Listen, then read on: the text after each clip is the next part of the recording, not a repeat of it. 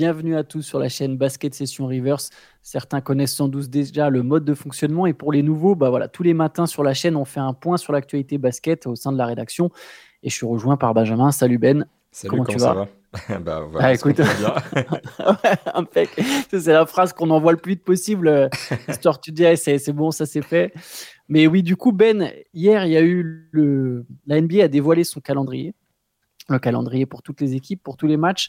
Qu'est-ce que tu retiens en particulier de, de cette annonce? Est-ce qu'il y a quelque chose qui, a, voilà, qui, marque, qui te marque particulièrement? Alors moi, pour plusieurs raisons, euh, j'ai commencé par regarder l'annonce du calendrier des Spurs et il y a un truc qui m'a marqué là-dessus, c'est que quand tu regardes le calendrier de l'année dernière et celui de cette année, du coup il y avait euh, un match sur E S P N et T N T l'année dernière, il y en a onze cette année et euh, il y en a quatre sur T V Nationale au total, contre donc dix-neuf cette année. Donc il y a vraiment une explosion et euh, quand on se dit que l'année dernière ils ont fini donc, euh, tout au fond de la conférence Ouest et qu'un bilan horrible de vingt-deux soixante ou de vingt soixante-deux, j'ai plus en tête exactement, euh, que c'est pas une équipe qui était à la base très regardable l'année dernière, très matable, comme on disait avec Shai dans un podcast il n'y a pas si longtemps. Euh, c'est un petit marché. Voilà, en gros, ça veut dire Victor Wembanyama arrive, il propulse déjà les Spurs à un autre niveau médiatique. Donc euh, voilà, moi je retiens d'abord ça en priorité. Après, il y a plein de choses, hein, il y a plein de petites rencontres intéressantes qu'on a pu noter. Euh, plein de petits détails sympas. Mais là, voilà, moi, vraiment, ce, ce côté, euh, les Spurs explosent médiatiquement grâce à Victor Wembanyama, ça m'a marqué. Euh, pour, te, pour te dire, je suis allé, du coup, regarder, moi, je suis allé regarder qu'est-ce que ça avait donné euh, en deux mille quatorze deux mille quinze, après euh, leur titre, juste pour voir. Et même en deux mille quatorze deux mille quinze, ils ont moins de matchs sur E S P N, je crois que c'est neuf, j'ai compté, euh, neuf matchs sur E S P N contre onze, par exemple, là, Euh, avec Victor Wembanyama. Donc, c'est-à-dire que Victor, à lui tout seul, si tu veux, il aurait plus de popularité que... Enfin, il, il a plus d'intérêt médiatique auprès de la, auprès de E S P N que, que les Spurs champions euh, qui pratiquaient un des plus beaux baskets qu'on a vu euh, sur la saison deux mille treize deux mille quatorze. Donc, là, celle d'après, deux mille quatorze deux mille quinze. Il y avait quand même Kawhi, il y avait quand même encore Duncan, il y avait Parker, il y avait, il y avait quand même du lourd. Et, et malgré ça, il y avait moins de matchs sur E S P N que... Que, que, que les Spurs de Victor Wembanyama. Ah, tu fais bien de le ramener parce que j'étais curieux. J'avoue que je ne suis pas allé chercher parce que je me suis penché sur tous les autres calendriers et quand tu as trente calendriers sous les yeux, tu étais là en mode euh, complètement perdu. Mais ouais, c'est super intéressant de voir que même un titre de champion, ça vaut moins qu'un Victor Wembanyama dans ton équipe, quoi. Bah, je pense qu'après, il faudrait, faudrait voir. Je ne suis peut-être pas sûr à cent pour cent, mais je ne serais pas étonné que c'est l'année où les Spurs ils ont le plus de matchs sur la télé, télé nationale, ou en tout cas pas loin. Peut-être qu'il y a eu d'autres de, des années après le titre, que ce soit celui de quatre-vingt-dix-neuf, celui de deux mille trois, celui de deux mille cinq, celui de deux mille sept. Il y a peut-être une année après où il y a, où il y a un peu plus de matchs, mais clairement, ça n'a jamais été un marché très vendeur, malgré le fait qu'en France, c'est une équipe qui a été très suivie, bah, notamment de, grâce à Tony Parker, et que c'est une équipe qui est appréciée. Mais Euh, je me souviens quand Duncan était perçu comme une star chiante, euh, Ginobili et Tony Parker, bah, c'est euh, des Hall of Famers, mais bon, c'est des joueurs internationaux, c'est pas des Américains, c'est toujours plus difficile à vendre. Euh, ça n'a jamais été l'équipe qui faisait rêver. Il y a eu du beau basket en deux mille quatorze, mais pendant longtemps, les Spurs, ça a été surtout une machine défensive qui jouait très lentement et pas forcément de manière spectaculaire. Donc ouais, c'est, c'est, c'est, c'est fou de voir encore une fois cet engouement autour de Victor Wembanyama aux États-Unis. Carrément. Et du coup, j'ai noté quelques dates intéressantes pour, euh, pour ouais. ceux qui veulent les retenir éventuellement euh, de la première saison de, de Victor, parce que voilà, il y a des dates qui comptent un peu plus que d'autres. Moi, dans les dates que j'ai notées, il y a vraiment voilà ce euh, la confrontation face aux Nuggets, parce que c'est quand même euh, les, euh, les les champions en titre. Euh, où est-ce que j'ai mis la date? Ils sont le vingt-six novembre. Après, on a Joel Embiid. On peut dire. Ouais, juste avant, ils, ils ouvrent, euh, ils ouvrent sa, sa, son tout premier match sera contre les Mavericks de Luka Doncic. Exactement. Je, je le dis. Non mais ça, ça, ça commence fort, c'est ça. Hein. Et de euh, toute façon, euh, en fait, il a un beau calendrier quand même. Mais ouais, voilà, ça ouvre par les Mavericks. Donc on a ce match-up contre Nikola Jokic, on a Joel Embiid le vingt-deux janvier, les Lakers le treize décembre euh, contre LeBron James, donc Yanis le dix-neuf décembre. Je ne vais pas faire la liste de tous les matchs qui sont intéressants, on a fait un article sur Basket Session, mais moi, un truc que j'ai envie de voir aussi, c'est le dix novembre, il y a un Wolves contre, euh, contre Spurs, donc Rudy Gobert ah, ah. contre Victor Wembanyama, et ça, je suis très curieux quand même. Ah oui, clairement, ouais, c'est, c'est un, le pivot actuel de l'équipe de France contre euh, bon, celui qui jouera peut-être avec lui ou à sa place, allez savoir, je pense plutôt avec lui pour l'instant, mais, mais ça va être un duel intéressant, clairement. De toute façon, chaque match de Victor Wembanyama sera... que ce soit médiatisé ou pas sur, sur l'antenne nationale, il sera suivi euh, de très très près. Et, et euh, juste je note, parce que tu ne l'as pas annoncé euh, dans le C Q F R, mais Benjamin sera à San Antonio la saison prochaine. Voilà, donc n'hésitez pas à le suivre sur ses réseaux. Merci euh, beaucoup. non, mais non, c'est vrai, bah, vous aurez au plus près, c'est vrai, pour tous ceux qui veulent suivre Victor Wembanyama, tu seras quand même au plus près de tout ça, donc, euh, donc c'est génial, et tu auras l'occasion de, de, de voir de près certaines de ces, enfin, toutes ces affiches, du coup, j'imagine. Mais il n'y aura plus de, il y aura plus de C Q F R par contre euh, avec moi, donc ça c'est la mauvaise nouvelle. Mais au moins pour les quarante et un matchs euh, qui sont à San Antonio, voilà, je serai là-bas et, et je serai au taquet pour vous apporter aussi des news dans les podcasts, et cetera, et un petit peu de de contenu à l'intérieur de la franchise. Donc oui, voilà, c'est pour ça que moi, je regarde d'abord le calendrier des Spurs aussi, mais... parce que c'est un peu mon calendrier et ça détermine mes dates de vacances, et cetera. Non, mais t'as raison. Et puis honnêtement, vraiment, le, le, le nombre de matchs euh, télévisés sur l'antenne nationale des Spurs est quand même un, un des principaux, voire le, le truc principal à retenir de, de, de cette annonce de calendrier. Je, on peut revenir un peu sur les affiches qui vont lancer la saison. Il y a donc deux matchs, hein, c'est traditionnel, c'est, c'est le mardi, dans la nuit du mardi au mercredi. Là, ça tombe le vingt-quatre octobre, si je ne dis pas de bêtises. On aura deux affiches. Ce qui change un peu, c'est que d'habitude, ça ouvre toujours par un match de la conférence Est, parce que voilà, c'est énorme. Au niveau du décalage horaire, il y a toujours un match à une heure ou deux heures du matin au niveau de la France, mais aux États-Unis, ça fait dix-neuf heures ou vingt heures. Euh, donc euh, forcément, c'est le début du prime, quoi. Il y a celui de dix-neuf heures, puis après celui de vingt et une heures. Et là, pour le coup, ce n'est pas le cas. On a un changement, il n'y a pas d'affiche à l'Est le premier soir. On commence direct par du Nuggets-Lakers. Je trouve que c'est une très belle affiche pour ouvrir. Bon, plus les Nuggets contre l'équipe qu'ils ont battue en finale de conférence à l'Ouest. Je pense que les Lakers seront bien motivés après avoir vu euh, Jokic et compagnie récupérer leur bague. Et pourquoi c'est le premier match ? Parce qu'ensuite, on a un Suns Warriors qui, moi, me met déjà l'eau à la bouche. Bah, on veut clairement voir ça. Hein. Non, c'est clair que... Ouais. Euh... Chris Paul contre les, contre les Suns, plus Stephen Curry contre Kevin Durant, plus deux grosses armadas de, de l'Ouest. Ah voilà, ça vend du rêve. J'ai l'impression qu'on a quatre des principaux favoris au titre. Il euh, faudrait évidemment rajouter Boston et Milwaukee là-dedans, mais voilà, sur, euh, sur les, peut-être les six équipes les mieux armées sur le papier pour l'instant pour aller jouer le titre, il y en a quatre qui jouent dès le premier soir, quoi. Ouais, carrément. Et puis, euh, pour le coup, c'est vrai que c'est atypique d'avoir deux, euh, deux confrontations de la conférence Ouest. Maintenant, voilà, ces deux confrontations, comme tu le dis, il y a un enjeu compétitif. En plus, dans les deux, il y a aussi un enjeu un peu médiatique, un peu storytelling, où Lakers, Nuggets, il y a eu une sorte de tension qui s'est créée pendant l'été, euh, enfin qui, qui a augmenté pendant l'été après les playoffs. Euh, les Suns contre les, contre les Warriors, évidemment. Comme j'ai dit, il va y avoir vraiment plein de petites histoires en dessous. Donc, euh, en termes de storytelling et en termes de, d'intérêt pour le match, ah, fatalement, c'était peut-être les deux meilleures affiches à mettre sur le premier soir. Ouais, ça ouvre fort, ça promet une belle nuit blanche déjà. Et il y aura un C Q F R évidemment le mercredi vingt-cinq, euh, voilà, donc euh, pour débriefer la première nuit. Est-ce qu'il y a d'autres éléments du calendrier que tu as retenu, que tu veux mettre en avant ? Il bah, euh... y a un truc effectivement, ça va être euh, la difficulté du calendrier. Je trouve que c'est un truc qui est important parce qu'on arrive en début de saison et pour ceux qui ne le savent pas, le calendrier est composé de manière pas vraiment aléatoire mais en gros par un algorithme. Euh, qui, qui essaie de limiter le nombre de kilomètres qui est fait, de ménager autant que possible les équipes en termes de jours de repos, et cetera, et d'être à peu près équitable. Mais dans les faits, les calendriers ne sont pas tous équitables parce qu'il y a des choses qui font que, euh, que voilà quoi, c'est plus ou moins difficile. Par exemple, ça va dépendre des adversaires qu'ils affrontent. Donc ça, fatalement, ça dépend de la force de l'équipe en elle-même. Ça va dépendre aussi de, euh, du nombre de kilomètres qui est parcouru, de la fatigue avec l'enchaînement des matchs, de l'altitude à laquelle sont joués les matchs, et cetera. Et en, en l'occurrence, dans la difficulté des calendriers, ça commence par les Spurs qui ont le calendrier le plus difficile. Pareil, je trouve ça assez intéressant de, de se dire que Wembanyama va commencer avec le calendrier le plus dur, ce qui va aussi avec le fait que c'est une des pires équipes de la N B A, donc fatalement dans l'algorithme, ça compte aussi comme euh, ils ne s'affrontent pas eux-mêmes, ils affrontent toutes les meilleures équipes, donc voilà, ça ne les, les avantage pas. Après, on a les Rockets, les Kings, des, les Lakers en quatre et les Pistons en cinq. Et a contrario, dans les calendriers les plus faciles, on commence par les Nuggets, le Jazz, les Celtics, les Cavaliers et les Hawks. Et je trouve ça assez après, marrant. Après, là, le plus facile, il faut prendre en compte le fait que, justement, comme tu as dit, si l'algorithme, est, euh, si l'algorithme prend en compte l'altitude, ah, forcément, Nuggets, Nuggets là, ouais. Jazz, voilà, Nuggets, Jazz euh, euh, jouent euh, tous ces matchs euh, euh, avec, euh, en dessous de, de leur niveau habituel euh, en termes de, de niveau de la mer.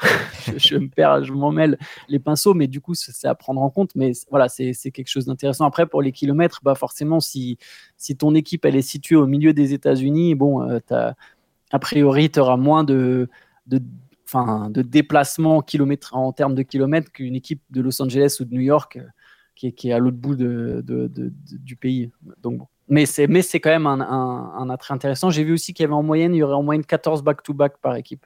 C'est ça, après, avec euh, l'appareil, ils ne sont, équi... sont pas ouais. équitables. C'est vrai que, par exemple, les Clippers ont un calendrier qui est très condensé par moment, alors que les Nuggets, ils sont vraiment plus chill. Ils sont premiers aussi parce qu'ils ont euh, pas mal de jours de repos, et cetera. Donc euh, voilà, tout le monde n'est pas équitable face à l'algorithme du calendrier. Est-ce que tu penses que c'est l'avantage du champion ou, ou c'est un pur hasard ? Je pense que c'est un pur hasard. Voilà, c'est ma take.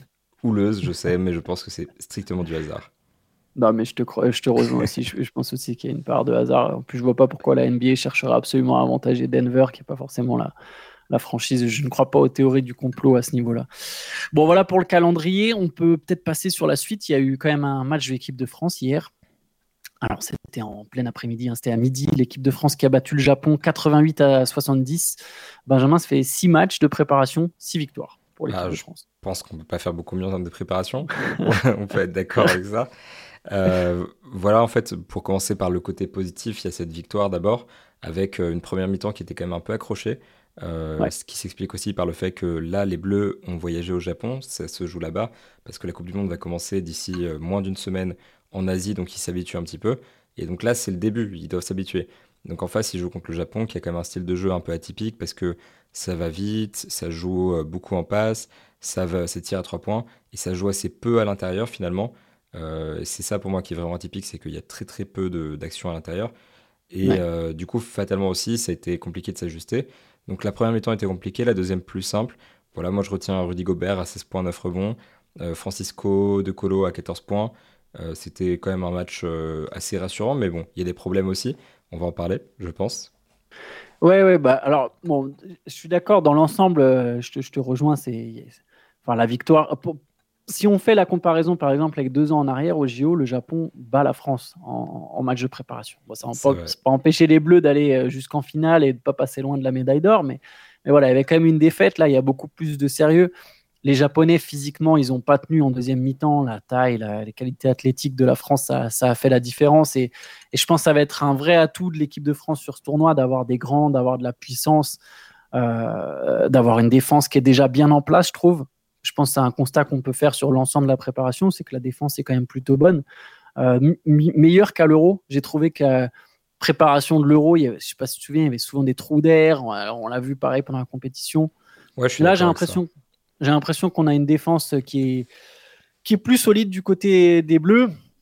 Après, voilà, il y a un problème, c'est, c'est paradoxal, c'est que tu as des grands, tu domines dessous, mais tu arrives quand même à, prendre, à te faire prendre plein de rebonds offensifs. Il y a eu un paquet de possessions où, où tu as des joueurs japonais. Et voilà, le Japon est clairement l'une des équipes les plus petites du tournoi, euh, où les Japonais sont allés chercher des rebonds offensifs, euh, Euh, sur des fautes d'inattention notamment, euh, pas de box-out, pas d'écran de retard, et du coup, voilà, un mec qui déboule. Euh, alors après, évidemment, quand une équipe prend plein de trois points, bah, tu as des rebonds longs, mais il n'y avait, y a, enfin, y avait pas que ça pour le coup. Il y a vraiment des, des petits pièges comme ça, des petits relâchements. Et, et Ben, pour le coup, c'est, c'est pas que contre le Japon qu'on a vu ça, c'est quand même quelque chose qui remonte depuis le début de la préparation. Bah, c'est ça, parce qu'on a quatorze rebonds offensifs contre le Japon. Et mine de rien, on ne s'y attendait ouais. pas, parce que, comme tu disais, ils sont un peu petits, et... Euh... Il n'y avait pas Rui Hachimura, il n'y avait pas Yuta Watanabe, donc euh, c'était un petit peu les deux mecs euh, éventuellement qu'on pouvait attendre. Mais là, clairement, c'est euh, un problème sur l'ensemble de la préparation. On a concédé soixante-dix-huit rebonds offensifs en six matchs, ce qui est beaucoup, en l'occurrence. C'est et euh, Vincent Collet, il pointe du doigt, il dit euh, une fois encore, il y a eu trop de rebonds offensifs concédés. Euh, il explique, comme toi d'ailleurs, que beaucoup sont, sont liés à la façon de jouer du Japon, mais qu'il y a aussi... Euh, une question de responsabilité individuelle, notamment certains joueurs extérieurs qui ne sont pas assez vigilants, pour citer Collet, et donc euh, ils pointent ça du doigt comme un principal axe de progression. Et je suis d'accord, parce que là, typiquement contre le Japon, euh, qui est une formation qui est moins forte, qui est en plus privée de peut-être ses deux meilleurs joueurs, parce que euh, Watanabe est blessé, mais il va peut-être revenir, et Hachimura est forfait, euh, là ça passe, mais est-ce que ça passera si on joue contre une, une sélection qui est vraiment dangereuse, et qui est capable de sanctionner rapidement sur ces, sur ces rebonds-là ? je pense que ça peut être vraiment, vraiment un problème. Donc, euh, ça ah, va travailler. Ouais. Euh, pour le coup, notamment, je, je pense aux Américains. Hein, c'est, c'est tout... Alors, ça ne posera pas problème que contre les Américains, mais eux, pour le coup, euh, une équipe où il y aura, où il y aura des, des pivots aux dimensions N B A et aux qualités athlétiques euh, supérieures euh, sur l'ensemble de la compétition. Un Jaren Jackson junior, par exemple, qui va être constamment envoyé au rebond offensif par le Team U S A. Euh, si tu lui laisses ce genre de prise, il, il t'en prend huit dix en une mi-temps et... Et d'un coup, tu peux te retrouver à moins dix, moins douze au tableau d'affichage, alors qu'en vérité, dans le jeu, c'est, c'est plus équilibré que ça.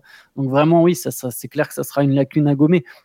Bon, euh, je pense quand même que la France part avec plus de certitude qu'à l'Euro. Ouais, clairement. L'équipe m'a l'air plus solide. Euh, mais il euh, y, y a encore un dernier test, d'ailleurs, c'est dimanche matin, six heures du matin contre l'Australie, et ça sera sans doute le test le plus sérieux pour le coup, mmh. parce que l'Australie est aussi euh, une prétendante à, à une médaille. Là, ouais, pour le coup, ça va être très solide. Puis en plus, Nicolas Batum, parce qu'on l'a pas mentionné, qui était absent face au Japon, devrait jouer contre l'Australie en l'occurrence. Parce ouais. qu'il était, euh, il était meilleur pot parce que bon, bah, c'est un peu le, le vétéran de cette équipe quand même. Mais euh, ouais, celui qui a le plus joué aussi. Bah clairement. Et puis euh, voilà, on a besoin de lui à fond pour euh, pour la compétition. On l'a vu euh, au dernier J O, c'était quand même assez essentiel. Et je trouve que ça compte aussi quand tu parles justement de, du niveau par rapport à l'Euro. Là, on a Batum. Je trouve aussi qu'on a réussi sur les phases de qualification notamment. Euh, à trouver des joueurs qui contribuent bien. Francisco, par exemple, qui joue un ouais, rôle crucial dans le match d'hier, bah, c'est super. Tout à fait d'accord. Et puis au-delà ouais, de ça, Francis... euh, ça continue à carburer Pardon. au niveau des, des gars qu'on a l'habitude de voir. Ouais, Fran- Francisco, tu, tu as tout à fait raison de le souligner. Et pour le coup, il était très intéressant contre le Japon. Et je trouve qu'il y a quelque chose, c'est que c'est l'un des... On n'a pas non plus cinquante joueurs capables de créer leur tir. Hum. Euh, lui, pour le coup, déjà, un, il a absolument pas peur d'aller, se, d'aller chercher ses propres actions. Et, et y a, y a, tu peux te dire, ah, il est nouveau, euh, rien à faire. Euh, non, non, il, il va se créer ses tirs. Il a mis deux, trois points en, dans l'axe euh, en semi-première intention. Hein, et il, il y en a un, il met un cross, l'autre avec un pic. Mais bref, il, il prend ses tirs. Et, et il a donc justement cette capacité à se créer son propre shoot, à être super athlétique. Je pense que ça, ça peut faire beaucoup de bien en espèce de rôle de joker offensif. Euh, Euh, il, va, il, va enflammer, je, il va enflammer quelques rencontres de cette Coupe du Monde. On ne sait pas encore lesquelles. Avec un peu de chance, ça tombera en quart ou en demi. Mais ce qui est sûr, c'est qu'il il va enflammer des matchs en, rentre, en sortant du banc et en apportant un, un vrai punch offensif. Je le trouve très intéressant. Je suis d'accord avec toi.